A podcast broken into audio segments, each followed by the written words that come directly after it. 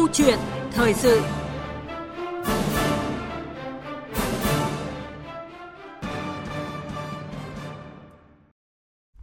Thưa quý vị, thưa các bạn, trải qua một thời gian khá dài, báo chí Việt Nam đã phát triển mạnh mẽ. Tuy nhiên, có những thời điểm số lượng các cơ quan báo chí quá nóng ở cả bốn loại hình, báo in, phát thanh, truyền hình và nhất là báo điện tử. Chính vì vậy, ngày 3 tháng 4 năm 2019, Thủ tướng Chính phủ đã ký quyết định số 362 phê duyệt quy hoạch phát triển và quản lý báo chí toàn quốc đến năm 2025 và triển khai quyết định này, ngày 4 tháng 6 năm 2019, Bộ Thông tin và Truyền thông đã đưa ra kế hoạch phát triển xin lỗi quý vị, đã đưa ra kế hoạch triển khai sắp xếp các cơ quan báo chí và đây được xem là cơ hội để báo chí phát triển đúng hướng, chính quy, bài bản, lành mạnh hơn, tránh trồng chéo lãng phí và góp phần ngăn chặn được những vi phạm trong hoạt động báo chí. Và để có cái nhìn sâu sắc hơn về ý nghĩa của việc quy hoạch báo chí, trong chuyên mục uh, Câu chuyện thời sự hôm nay, chúng tôi đã mời đến phòng thu trực tiếp ông Nguyễn Thanh Lâm, Cục trưởng Cục Báo chí, Bộ Thông tin và Truyền thông để cùng bàn về nội dung này. Và quý vị và các bạn quan tâm à, có ý kiến hoặc là câu hỏi muốn trao đổi với vị khách mời, hãy gọi đến số điện thoại là 0243 934 9483 và 0243 934 1040. Xin nhắc lại hai số điện thoại 0243 934 9483 và 0243 934 1040. Và bây giờ xin được mời à, phóng viên Văn Hiếu bắt đầu cuộc trao đổi với vị khách mời. À, vâng, à, xin cảm ơn à, biên tập viên Hoàng Ngân. À, trước hết thì xin à, cảm ơn ông à, Nguyễn Thanh Lâm đã nhận lời tham gia chương trình của chúng tôi ngày hôm nay. Vâng, xin uh, chào anh Văn Hiếu và xin uh, kính chào quý vị khán thính giả của Đài Tiếng Nói Việt Nam. À, thưa quý vị và các bạn, thì trước khi bắt đầu cuộc uh, trao đổi thì uh, xin mời ông Nguyễn Thanh Lâm và các bạn cùng nghe một tổng hợp ngắn của chúng tôi uh, ngay sau đây.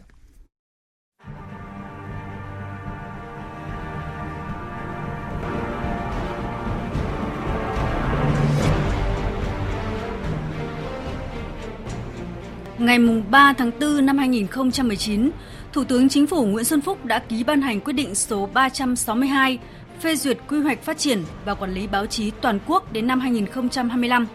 Đây là chủ trương của Ban chấp hành Trung ương Đảng,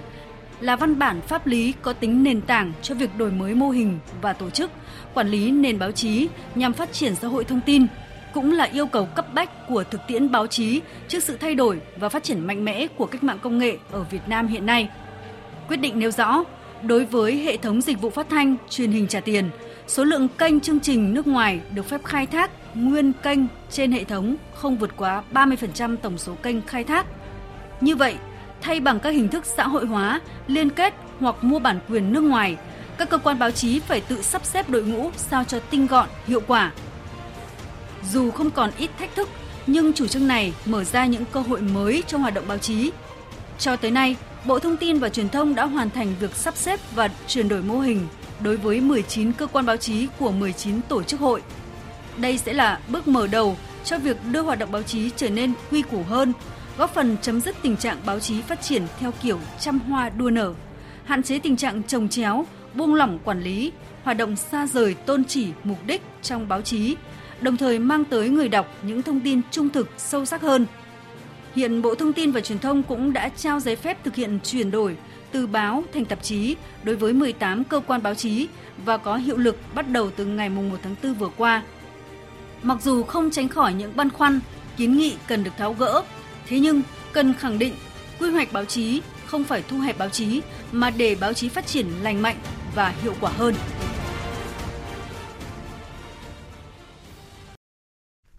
À, vâng, à, thưa ông à, Nguyễn Thanh Lâm, như cái tổng hợp ngắn của chúng tôi vừa uh, cho biết là cái việc sắp xếp lại các cơ quan báo chí thì đã có những kết quả bước đầu. Vậy uh, ông quan điểm của ông như thế nào về những nội dung này? Ờ, xin cảm ơn anh Hiếu. Uhm, cho đến giờ này thì cái việc thực hiện sắp xếp lại các cơ quan báo chí nó cũng đã có những cái um, kết quả được cập nhật hơn. Cụ thể là các cái cơ quan báo chí mà nhận cái giấy phép hoạt động báo chí mới để chuyển đổi loại hình hoạt động, ví dụ như là từ báo sang tạp chí hoặc là chuyển đổi cơ quan chủ quản hoặc là có những hình thức chuyển đổi khác thì cái số lượng cũng đã nhiều hơn. Và chúng tôi đánh giá là cái việc làm này là đúng cái tiến độ ờ, theo đúng như là cái kế hoạch đã đề ra. Ờ, cái tâm lý bước đầu của một bộ phận tất nhiên là cũng chủ yếu là những cái cơ quan báo chí thuộc diện quy hoạch ấy, thì khi ờ, nhận cái quyết định chuyển đổi mô hình hoạt động thì cũng có những anh em phải nói thẳng là cũng băn khoăn thậm chí cảm thấy rằng là hình như cái không gian hoạt động của mình có bị uh, Ờ, thu hẹp lại. Ờ, rồi là có những cái khó khăn ABC thời gian vừa qua thì cái chuyện ờ, khó khăn của báo chí không phải đến từ vấn đề là quy hoạch báo chí mà đến từ cái khó khăn chung của đất nước đang phải đối đầu với đại dịch Covid ảnh hưởng đến toàn bộ các lĩnh vực của đời sống xã hội, trong đấy có báo chí. Thế thì Bộ Thông tin Truyền thông, Ban tuyên giáo Trung ương cũng đã có những cái hội nghị sơ kết bước đầu một năm thực hiện quy hoạch báo chí để mà một là lắng nghe tất cả những cái ý kiến những cái ờ, tâm tư, nguyện vọng nếu có của các cơ quan báo chí, đồng thời cũng giải thích lại ờ, là tại sao phải thực hiện quy hoạch báo chí và cái không gian hoạt động mới nó mang đến những cái ờ, thay đổi tất nhiên cũng có những cái khó khăn, nhưng nó là cái cơ hội để thay đổi và làm tốt hơn một số cái việc mà đấy chính là cái mục đích của quy hoạch báo chí, bởi vì quy hoạch báo chí không phải chỉ vì tự thân các cơ quan báo chí mà là do đòi hỏi của xã hội. À vâng. Thưa ông thì năm nay thì à, báo chí cách mạng Việt Nam đã tròn 95 năm ra xây dựng và phát triển. Thì với vai trò là cái cơ quan quản lý nhà nước về báo chí thì à, cục báo chí đánh giá như thế nào về cái sự đóng góp của các cơ quan báo chí và các nhà báo đối với sự nghiệp à, xây dựng và bảo vệ tổ quốc, đặc biệt là trong cái quá trình à, phòng chống đại dịch Covid-19 vừa qua? Cái tháng 6 vừa qua chúng ta đã chứng kiến uh, xã hội nói chung rồi các đồng chí uh, lãnh đạo Đảng và nhà nước ở cấp rất là cao uh, dành cái sự quan tâm tôn vinh đánh giá cái vai trò của báo chí cách mạng trong 95 năm qua uh, như thế nào đã có rất nhiều những cái hoạt động ừ, tôn vinh tuyên dương các cái nhà báo tiêu biểu rồi là trao giải báo chí toàn quốc và những cái ờ, hoạt động phải nói là hoặc là tri ân hoặc là ờ, chúc mừng ờ, các nhà báo các cơ quan báo chí nhân cái ngày báo chí cách mạng. Thì có lẽ cá nhân tôi ở cái vị trí của khiêm tốn của mình thì có lẽ không nên nói thêm nhiều nữa bằng cái tính chất là đánh giá cá nhân về cái câu chuyện này. Chúng ta đều biết rằng là đảng nhà nước cũng như là xã hội uh, nhìn nhận và đánh giá rất là đúng cái vai trò của báo chí cách mạng trong những năm qua thậm chí là đề cao cái vai trò đó. Ờ, cái điều đó cho chúng ta thấy cái điều gì? Đó là xã hội nói chung đang kỳ vọng nhiều hơn nữa vào một cái nền báo chí mà sau 95 năm bề dày truyền thống như vậy. Bây giờ đứng trước những cái thách thức mới những đòi hỏi mới của cuộc sống ngày hôm nay còn phải làm tốt hơn nữa cái trách nhiệm cái sứ mạng của mình. Và cái điều đó mới là cái điều chúng tôi nghĩ là động lại sau cái kỷ niệm 95 năm báo chí cách mạng. Tức là có rất nhiều cái việc mà chúng ta thấy rằng là xã hội kỳ vọng mà có thể ở đây đó lúc này lúc khác chúng ta làm chưa tốt đấy mới là cái việc mà chúng tôi nghĩ là những người làm báo nói chung cũng như là những người làm công tác quản lý nhà nước về báo chí phải suy nghĩ. À vâng, à, thưa ông là cái quy hoạch báo chí là trên thực tế cũng đã đang là cái vấn đề được uh, xã hội quan tâm. Thì theo ông là cái diện mạo báo chí trong nước sẽ thay đổi như thế nào và mục tiêu lớn nhất của quy hoạch báo chí là gì ạ? Mục tiêu lớn nhất của quy hoạch báo chí có lẽ là làm cho cái nền báo chí cách mạng Việt Nam uh, được phát triển đúng hướng phục vụ uh, các cái nhu cầu các cái yêu cầu về ờ, tuyên truyền đường lối chính sách của Đảng và Nhà nước, phản ánh đầy đủ các cái tiếng nói, các nguyện vọng của các tầng lớp nhân dân để phục vụ một cái xã hội, một cái đất nước đang trong quá trình ờ, phát triển đi lên. Ờ, diện mạo của báo chí sau quy hoạch, có lẽ là cái việc mà không phải chỉ một mình cơ quan quản lý báo chí nhà nước có thể nói được, bởi vì cái việc này không phải là việc chỉ có nhà nước làm, mà bản chất các cơ quan báo chí thuộc diện quy hoạch và các cơ quan báo chí nói chung phải làm nó không phải chỉ đơn giản là chuyển đổi một cái giấy phép hoạt động hay là loại hình hoạt động Ờ, từ loại hình ờ, báo sang tạp chí hay là báo này ghép vào báo kia. Mà nó là cái câu chuyện báo chí bây giờ cần phải có cái hoạt động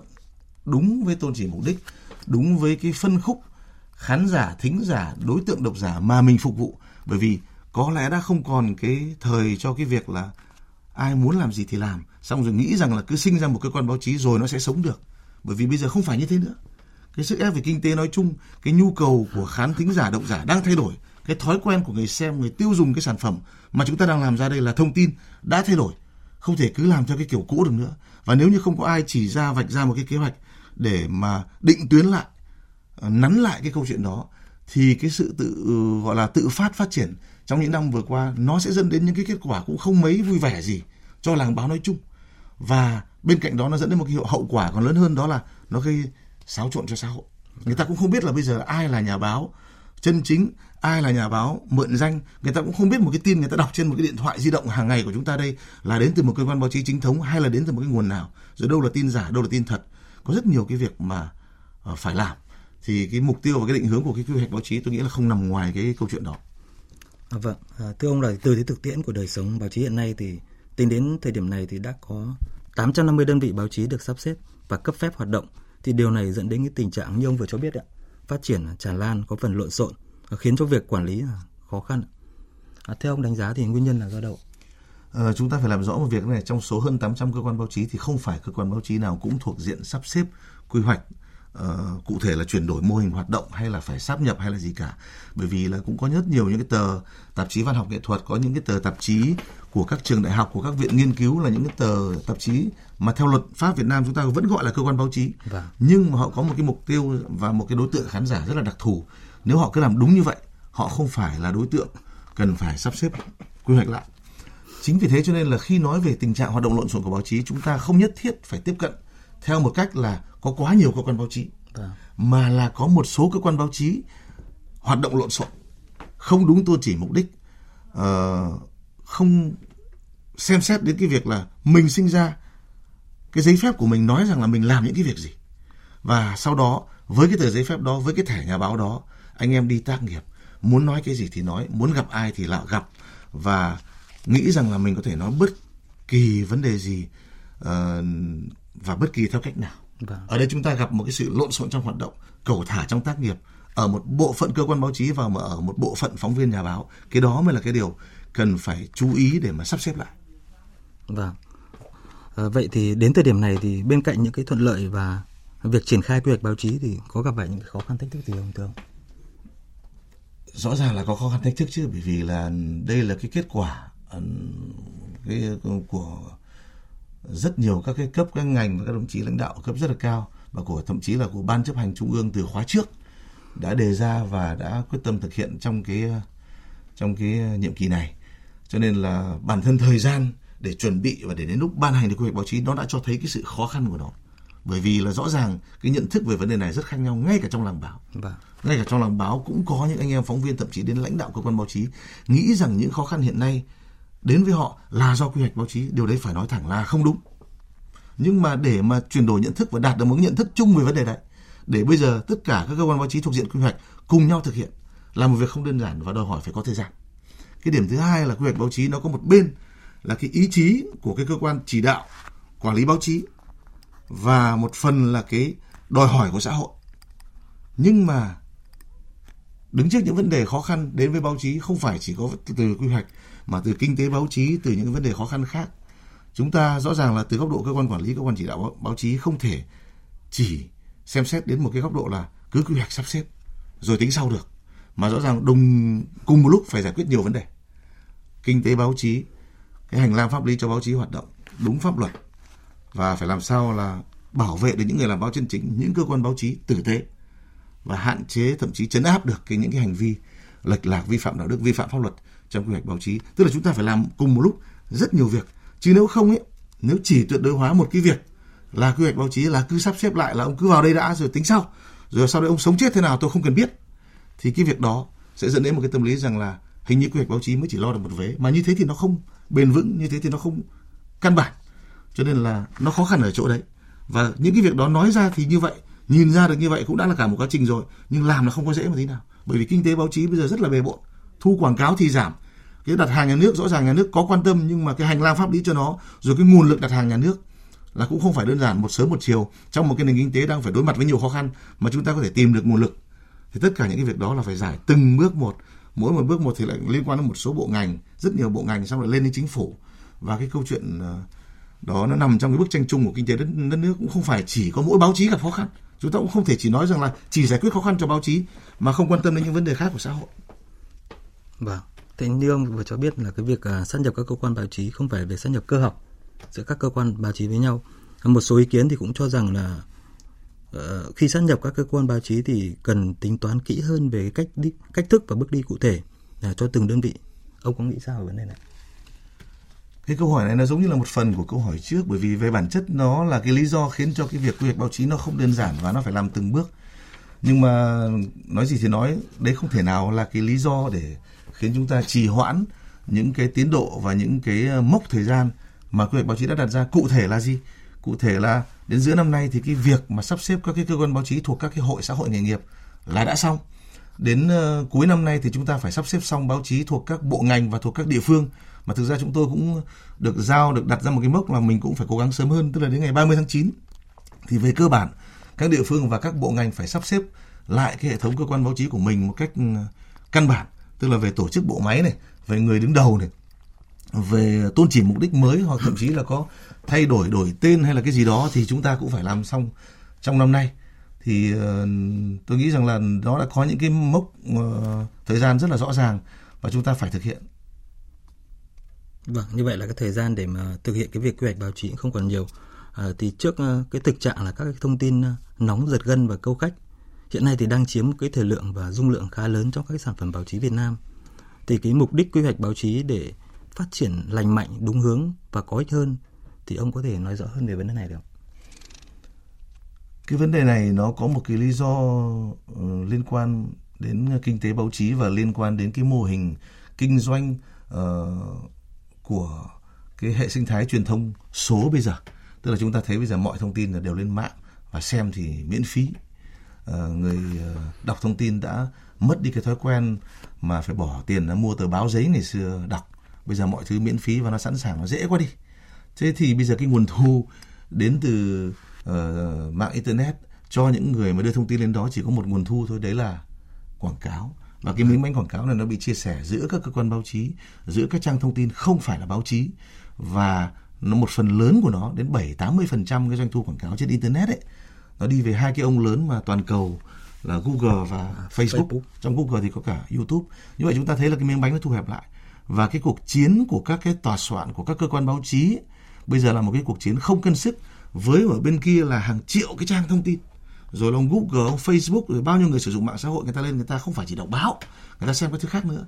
Thế và bây giờ gần như là rất nhiều cơ quan báo chí cảm thấy rằng là gì? Cái cuộc đua này là cuộc đua không cân sức, rất là vô vọng nhưng mà vẫn phải làm vì không có cách nào khác cho nên phải đi làm cái việc là gì tìm cách kéo cái số lượng người xem nhất thời về những vấn đề mà gọi là nóng mới nhưng mà được đưa một cách dễ dãi và thông thường như vậy là chúng ta hay tìm đến những cái câu chuyện mà chúng ta hay nói là uh, giật gân này gây sốc này câu view. Cái câu view là một cái thuật ngữ gọi là khi mà càng nhiều người xem thì có khả năng là anh có nhiều quảng cáo. Thế nhưng mà cái cuộc đua này là một cái cuộc đua mà sẽ đưa cả cái làng báo chí điện tử của chúng ta nếu như coi view là tôn chỉ mục đích duy nhất là cái tiêu chí duy nhất để phát triển và tòa soạn thì chúng ta sẽ dẫn đến những kết quả vô cùng tệ hại. Thứ nhất là chúng ta đồng hóa toàn bộ những cái cơ quan báo chí chỉ đi kiếm những cái chuyện để câu view nhất thời chứ còn không có để ý gì đến định hướng hay là để ý gì đến cái uh, nhu cầu thực sự của uh, độc giả của khán thính giả cả? Và như vậy chúng ta sẽ đưa đến một cái kết quả là gì? Không phải làm thế mà chúng ta có view đâu. View càng ngày càng rẻ đi. Doanh thu quảng cáo càng ngày càng kém đi. Bởi vì chúng ta đánh mất cái quan trọng nhất là cái bản sắc của một cái tờ báo của một cái tòa soạn. Và cuối cùng là chúng ta đánh mất độc giả khán thính giả thôi. Chúng ta có view nhưng chúng ta lại không có khán giả không có thính giả bởi vì người ta cũng xem mình một cách rất là được trang hay chớ à. cái thứ người ta đọc được trên mình người ta có thể đọc được ở nhiều nơi khác vì cái chất lượng thông tin nó không không không cao đâu một đó nó đồng hóa cái theo là thông tin là thông tin không có giá trị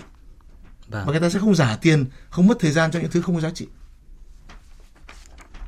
vâng đó. cùng với đó thì cùng cái tình trạng mà giật gân câu khách thì hiện nay cũng có cái tình trạng là báo hóa tạp chí đã gây cái hệ lụy không tốt và làm giảm cái chất lượng thông tin như ông vừa cho biết đấy mất uy tín độc giả và gây khó, khó khăn cho công tác quản lý. Ờ, theo ông thì chúng ta cần có những giải pháp gì để tháo gỡ cái tình trạng này ạ? Cái giải pháp này đầu tiên không phải chỉ là giải pháp quản lý theo cái kiểu là cho phép hay không cho phép. Mặc dù là cái đấy bây giờ rất rõ rồi. Một cái giấy phép của một cái cơ quan báo chí mà hoạt động theo hình thức tạp chí thì chắc là không thể có cái tỷ lệ tần suất gọi là cập nhật tin bài về tất cả mọi lĩnh vực giống như là một cơ quan uh, báo chí mà rõ ràng phải khắc họa cái tính chuyên sâu chuyên ngành anh phải có những bài nghiên cứu sâu thể hiện rõ là anh là một cái tờ tạp chí mà anh hiểu sâu về cái lĩnh vực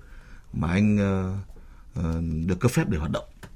Nhưng mà cái này nó cũng đến từ một cái việc nữa là phải trao đổi nội bộ trong ngành với nhau với anh giữa anh em báo chí và đặc biệt là lãnh đạo các cơ quan báo chí để cùng có một cái nhận thức chung là cái gì. Chính là cái điều chúng ta vừa nói đấy. Nếu như mọi người đều cùng làm một sản phẩm giống nhau thì tại sao tôi lại cần ông? Tại sao vâng. tôi không đang xem ông khác? Và giữa ông với ông khác chả có gì khác nhau cả. Và như thế là cái cách tốt nhất để mà sau này mình đánh mất chính mình và cuối cùng cái kết quả nó cũng sẽ là cái tờ báo hay tạp chí hay cái gì gì đó luôn đến nó không sống được vâng. cái việc này bây giờ là một cái việc phải thay đổi nhận thức trong nội bộ đội ngũ những người làm báo và những người lãnh đạo các cơ quan báo chí rằng là chúng ta chỉ có một cái con đường sống nó bền vững là đi vào phục vụ cái đối tượng khán thính giả mục tiêu của mình và thực sự phải trở thành chuyên gia chuyên sâu trong cái lĩnh vực mà mình mạnh nhất chứ không thể nào gọi là trong dân gian ta hay nói một câu tức là thấy người ta đẻ leo lên giường tức là thấy người ta làm cái gì mình cũng làm cái đấy à, vâng. thế rồi là cuối cùng là tự giết nhau bằng cái sự đồng hóa đấy thôi vâng à, thưa ông là thông qua số điện thoại của chương trình là 0243 934 9483 chúng tôi có nhận được một câu hỏi của vị thính giả là Nguyễn Mạnh Tường ở Đống Đa, Hà Nội. À, thưa ông Nguyễn Thanh Lâm là báo chí thì à, hiện nay đang đối mặt đối diện với những khó khăn gì và tại sao? À, ngoài ra thì cơ quan báo chí sẽ giúp gì cho báo chí để vượt qua những khó khăn đó? Xin mời ông à, ý kiến trả lời với anh à, thính giả Nguyễn Mạnh Trường. Vâng, à, kính thưa thính giả Nguyễn Mạnh Trường là ờ, các cái khó khăn của cơ quan báo chí thì như là từ đầu chương trình đến giờ chúng tôi có dịp dịp trao đổi với cả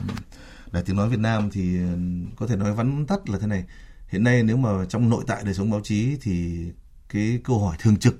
của các lãnh đạo của các phóng viên đó là gì? À, bây giờ doanh thu quảng cáo thì giảm, nguồn thu báo chí thì giảm, độc giả thì uh, mất cái thói quen là bỏ tiền mua báo. Như vậy là nguồn thu để làm báo chí và để thực hiện cái sứ mạng của báo chí chính thống là đang bị đe dọa. Và rất nhiều người làm báo tử tế. Bây giờ thì chăn trở với một cái câu hỏi là liệu tôi làm báo tử tế thì tôi có sống được không? Cho nên là đây là một cái việc mà tất cả các cơ quan báo chí cũng như là cơ quan quản lý báo chí đang phải cùng nhau bàn cách để mà tăng nguồn thu cho báo chí và tìm cái cơ chế để cho những người làm báo tử tế có thể hoạt động được, có thể sống được. Vâng, trở lại với chương trình ạ. Thưa ông là hiện nay thì đến thời điểm này tại một số địa phương thì đã sát nhập báo tỉnh cùng các đài phát thanh truyền hình như tại tỉnh Bình Phước và Quảng Ninh thì bước đầu ông đánh giá đây có vẻ xu hướng tất yếu của các cơ quan báo chí địa phương hay không? Và thời gian tới thì có cần mà tiếp tục sát nhập các đơn vị ở các tỉnh còn lại hay không? Ờ, đây là một cái hiện tượng rất là thú vị bởi vì thế này có những người nghĩ rằng là cái việc này xảy ra là do quy hoạch báo chí. Thì ờ, cái đó là cái cách nghĩ thông thường nhưng mà về ờ, thực chất ấy thì cái việc sắp xếp các cái cơ quan báo chí thuộc một địa phương ấy là được thực hiện theo nghị quyết 19 của trung ương về việc là sắp xếp ờ, đổi mới sắp xếp các cái doanh các cái đơn vị sự nghiệp uh, theo hướng là hoạt động tinh gọn hiệu quả. Cho nên là một số địa phương uh, đầu tiên là Quảng Ninh sau đó là Bình Phước đã thấy rằng là có lẽ là sắp xếp lại thì sẽ tốt hơn và nó tinh gọn hơn. Và như vậy là cái, các cái cơ quan, các cái binh chủng truyền thông trong một cái địa phương ấy ờ, được hoạt động trên một cái, theo một cái chỉnh thể nó thống nhất. Và chắc chắn là sẽ dẫn đến cái việc là tiết kiệm được nguồn lực và tập trung được cái nguồn lực để thực hiện một số nhiệm vụ quan trọng. Thế thì Quảng Ninh đi đầu và Bình Phước đi sau, chúng ta thấy là hai địa phương với cái hai cái hoàn cảnh kinh tế xã hội hoàn toàn khác nhau, cũng cùng chọn một cách làm. Và có thể, chúng tôi nghĩ rằng là có thể cái cách này nhiều địa phương khác cũng đang nghiên cứu để mà sau này nếu như hoạt động sau khi sắp xếp lại mà hiệu quả thành công thì rõ ràng như vậy nó sẽ trở thành một cái uh, xu thế xu hướng để nhiều địa phương cũng uh, nghiên cứu và áp dụng. Vâng, xin hỏi ông một câu rất nhanh thôi ạ. Cái việc uh, sắp xếp lại quy hoạch báo chí thì sẽ khiến cho cái nhân sự dôi dư và cái việc uh, bảo vệ cái quyền lợi của người làm báo thì Bộ Thông tin Truyền thông có quan điểm như nào về vấn đề này? Hiện nay chúng tôi cũng đã bắt đầu uh, chuẩn bị uh, thu thập các cái thông tin một cách hết sức là nghiêm túc về cái việc là việc sắp xếp lao động trong các cơ quan báo chí thuộc diện quy hoạch nó đang diễn ra như thế nào để mà có một cái con số đánh giá chính thức. Bởi vì là cái xu hướng giao lao động dôi dư ấy, này nọ vân vân nó có thể diễn ra ở nơi này nơi khác nhưng mà nếu mà nhìn tổng thể chúng ta phải đánh giá nghiêm túc và phải có số liệu. Còn cái việc sắp xếp là đương nhiên. Cái chuyện anh em chuyển việc từ cơ quan này sang cơ quan khác là đương nhiên. Cái chuyện đó là một chuyện bình thường trong thị trường lao động và báo chí không phải là ngoại lệ. Vâng à, à, xin cảm ơn ông. À, xin mời biên tập viên Hoàng Ngân tiếp tục chương trình. Thưa quý vị, à, thưa các bạn, liên quan đến việc thực hiện quy hoạch phát triển và quản lý báo chí toàn quốc đến năm 2025 đã được Thủ tướng Chính phủ phê duyệt. Mới đây tại hội nghị giao ban báo chí, Phó Thủ tướng Vũ Đức Đam đã khẳng định công tác này cần được thực hiện theo đúng lộ trình đã đề ra nhưng tiếp tục có những điều chỉnh cho phù hợp. Việc quy hoạch báo chí không phải để báo chí kém đi, lực lượng nhà báo yếu đi mà để báo chí phát triển một cách chính quy và bài bản hơn. Cảm ơn quý vị đã dành thời gian cho câu chuyện thời sự sáng nay.